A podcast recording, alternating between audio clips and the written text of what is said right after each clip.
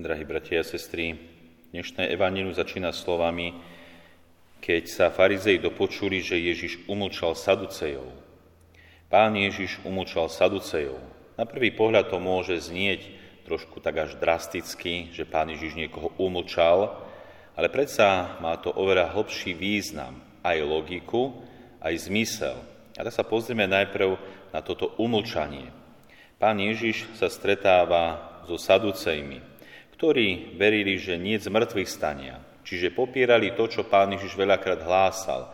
Hlásal väčší život, hlásal nebeské kráľovstvo, hlásal, že sme všetci povolaní do nebeského kráľovstva. A táto skupina to popiera. Oni verili, že nie z mŕtvych stania. A podložili si to aj vykonštruovaným príbehom, ktorý si doslova vymysleli.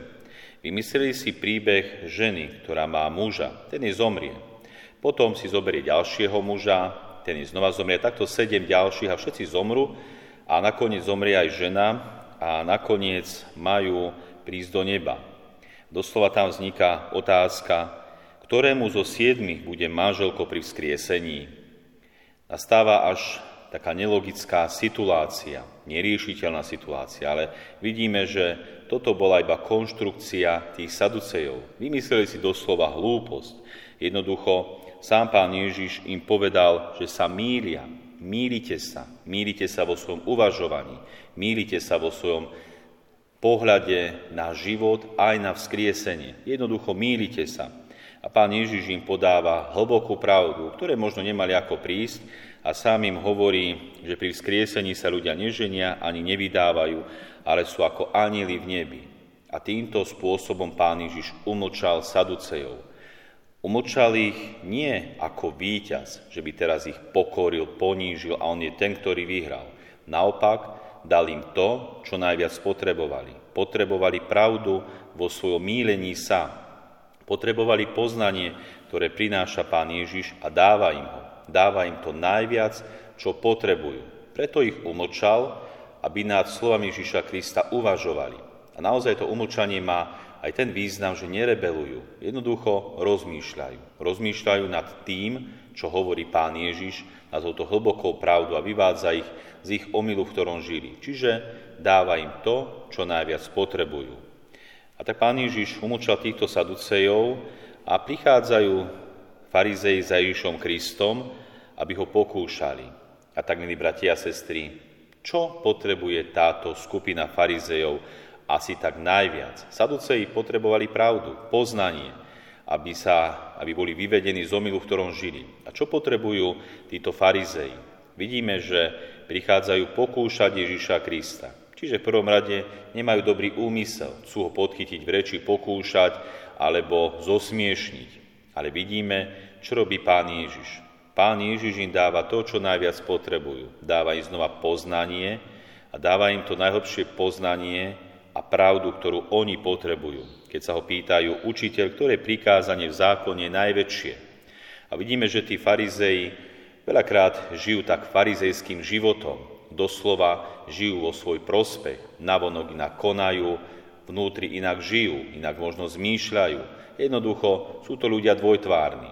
Ale pán Ježiš im podáva veľkú pravdu, keď im hovorí, hoci ho pokúšajú o tom najväčšom prikázaní a hovorí im, Milovať budeš pána svojho Boha celým svojim srdcom, celou svojou dušou a celou svojou mysľou. To je najväčšie a prvé prikázanie. Hoci pokúšajú Ježiša Krista, pán Ježiš umúči aj túto skupinu.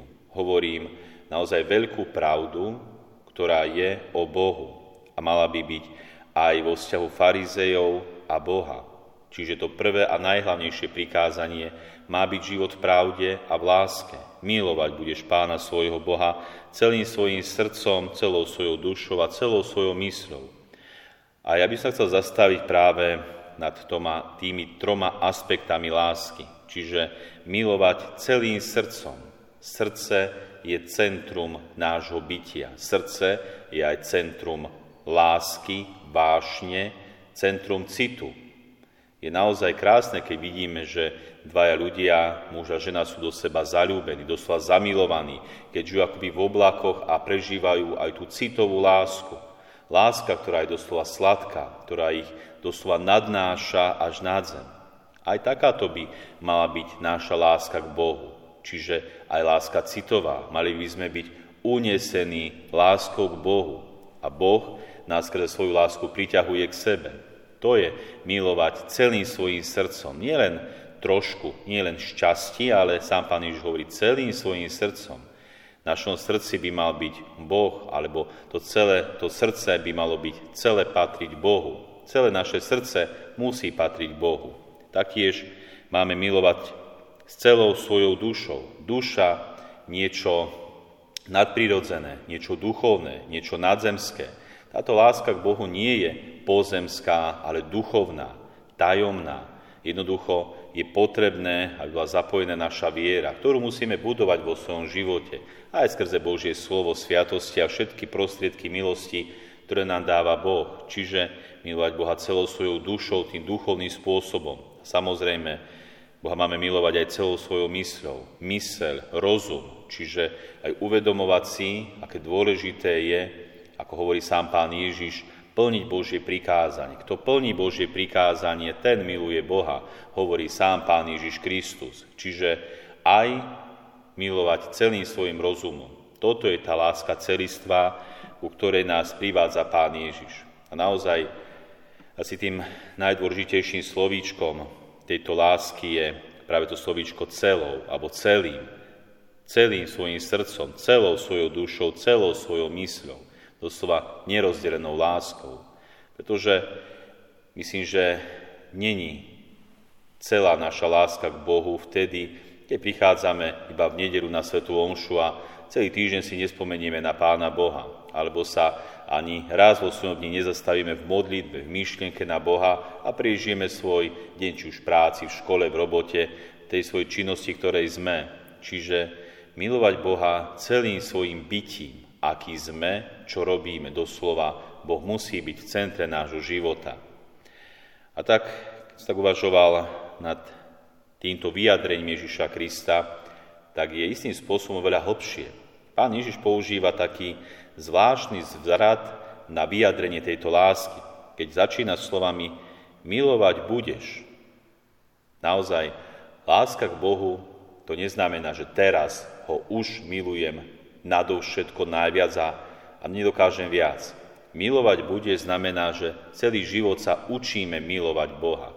Milovať bude znamená cesta. Cesta, ktorou kráčame, cesta, ktorou ideme. Milovať budeš znamená, že ideme a rastieme v láske k Bohu a celý život sa nemáme zastaviť alebo cúvať, ale naopak poznávať, napredovať v tejto láske. Čiže aj my, milí bratia, učme sa milovať. Ale to milovať budeš znamená aj taký eskatologický ráz. V zmysle, že raz, keď prídeme do väčšnosti, tam budeme milovať Boha už nadovšetko. Ako hovorí apoštol Pavol v hymne na lásku, vo väčšnosti už nebude viera a nádej. Vo väčšnosti už bude iba láska. Tam milovať budeme už Boha nadovšetko. Tam Boha budeme vidieť z tváre do tváre a to prežívanie lásky bude už úplné, čiže milovať budeme. A tak sa snažme, milí bratia a sestry, kráčajme touto cestou lásky. Nechaj nám dá Boh to, čo najviac potrebujeme. To, čo dal Saducejom, to, čo dal farizejom, nechaj nám dá, aby sme sa aj my tak zastavili a zamysleli, možno mlčali a premýšľali. Nielen človek vo svojej prírodzenosti veľakrát rebeluje, stavia sa na zadné, ale zastavili sa, zarozímali, zarozmýšľali to, čo je naozaj dôležité pre náš život, hlavne náš život väčší. Amen.